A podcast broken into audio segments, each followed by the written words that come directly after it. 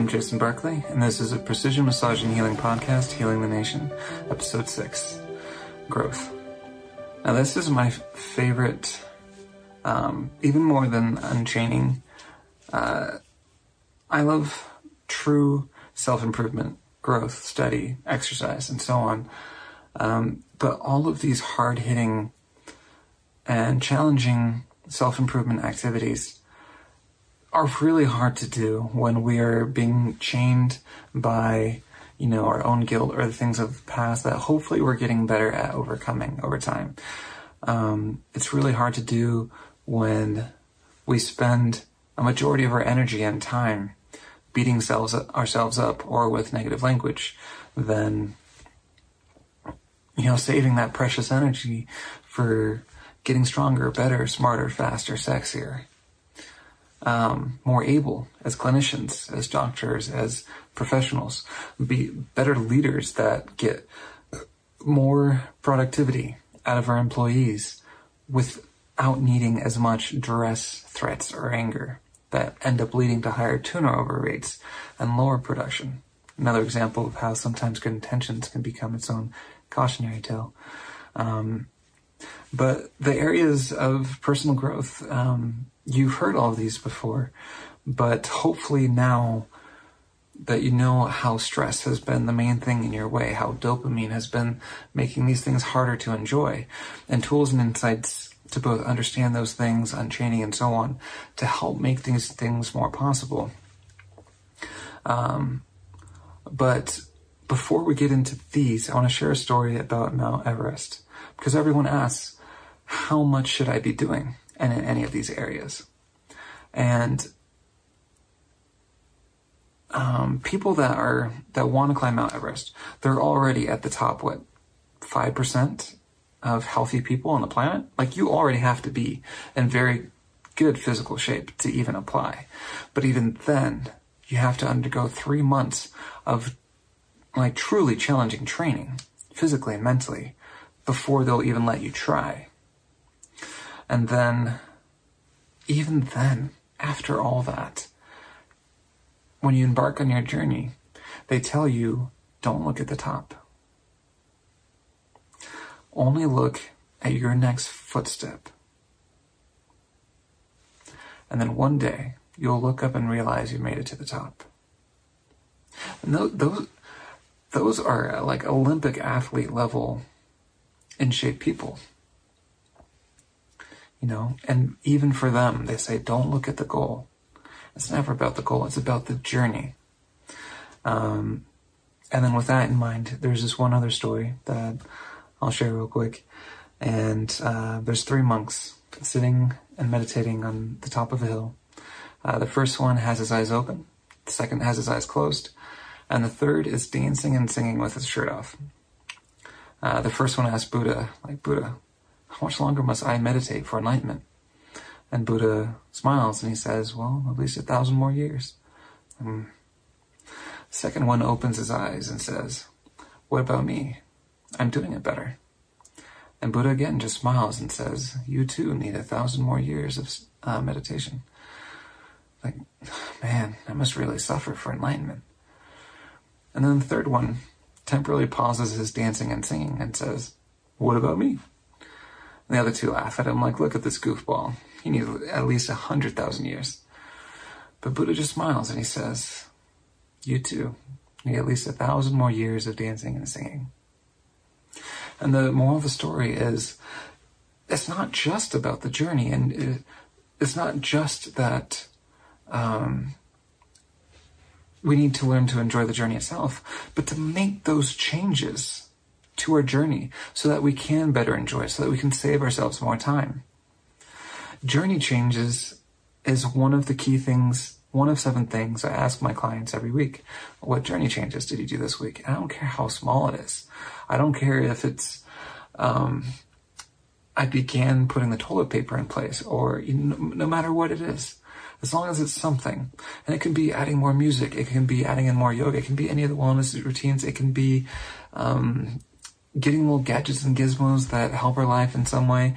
It can be anything that is designed to help make our journey itself not only more tolerable, but even more enjoyable.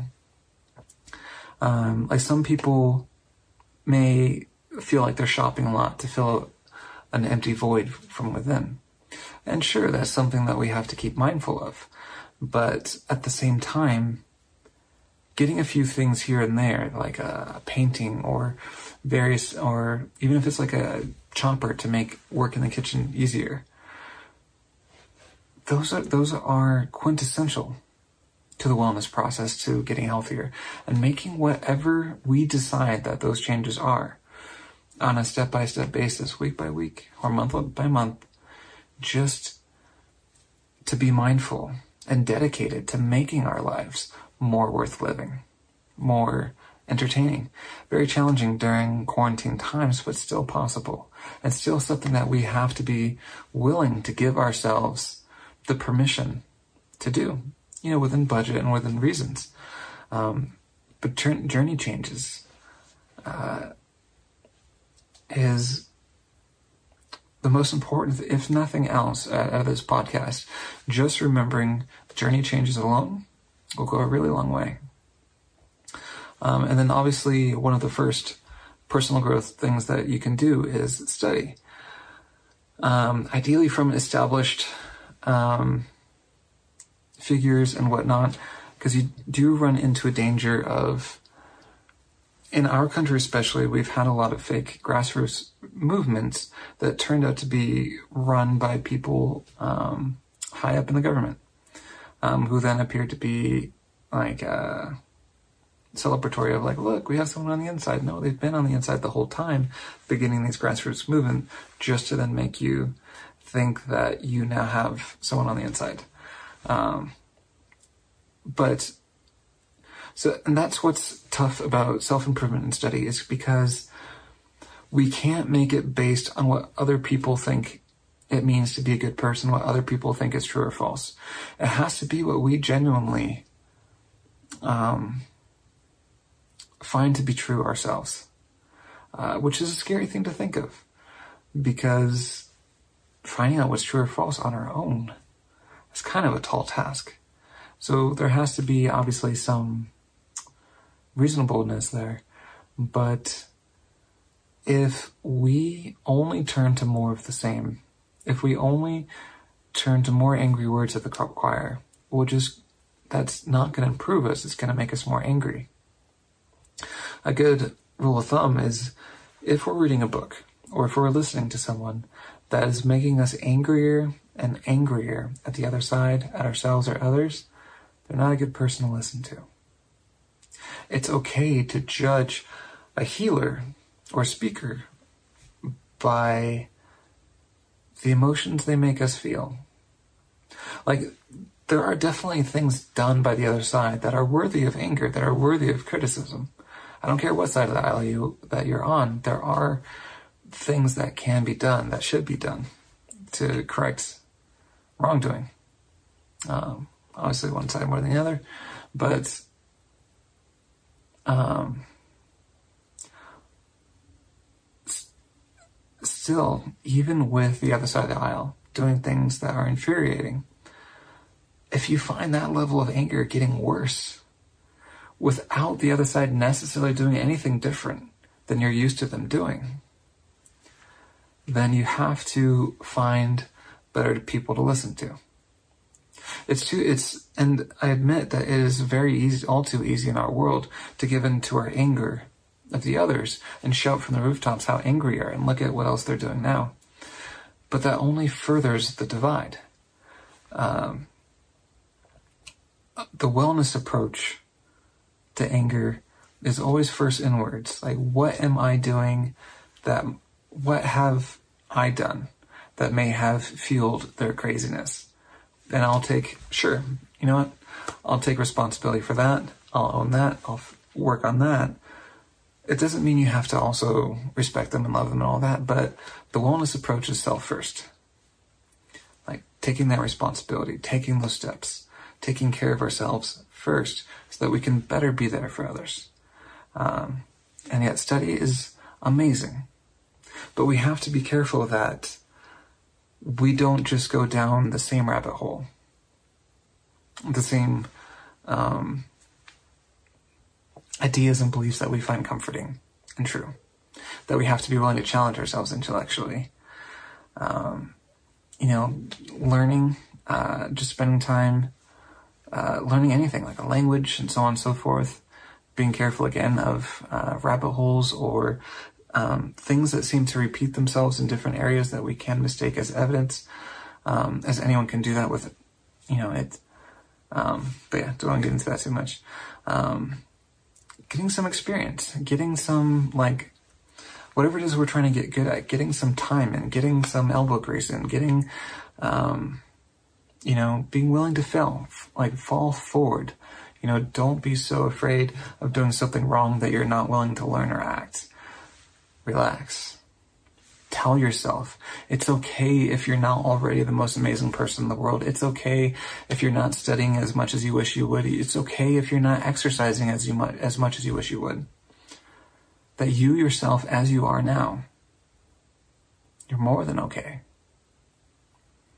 And especially because you are working on your wellness path, you're working on improving. Um, you know, if one person was, you know, a full on bigot, racist, negative person, but they said, you know, I realize how sometimes things that I say can be wrong and I'm working on it. I'm going to be more willing to talk to that person than someone who had a small flaw, but thought it defined them and they'll always have it. Um, because we are not our flaws. We are not our negativity. We are not. Um, but for anyone that believes that, that that defines them, well, that's that's a rough choice to make, and that's not a choice that you deserve to have enforced upon you by yourself. Um, but yeah, other things that we can do to grow, um, you know, live life, push your comfort zone, uh, try things you haven't tried before. Try to make foods that you haven't made before. You know, just um, push your comfort limits, push your boundaries, try some martial arts, amazing um, sensor building. Um, you know, try public speaking, uh, team sports, um, refining your skills, practicing. Um, in the martial art world, you can, you know, go to a class and, you know, fight, fight people in real life and get better. But the martial studies in the martial art world have shown that just imagining yourself practicing martial arts and how you might defend something is still beneficial. So even if you're not going out there cl- rock climbing and biking and um, or as a doctor doing surgeries, spending time just imagining yourself being successful or imagining problems that scare you and role playing in your mind of getting through them or even out life in person, those are very valuable growth exercises. Whatever it is that you feel negative about yourself, imagine, spend time imagining yourself doing the opposite. Like if you think you're um, fat or heavy, then at least spend time imagining yourself getting into more motion, eating better, losing, losing some of that weight. It does count partially you're not going to lose calories from imagining yourself exercising, but it does count as far as your wellness wellness journey goes. It's wellness is not all or nothing Miss America or nothing. It's a step by step process and learning to build that inertia within us little bit by little bit by little bit until nothing can take us down. Um, you know, learning another language, uh, improving your exercise routine, but exercise should be only limited to about 70% of what you think you can. The rest of that energy should be reserved for self-healing.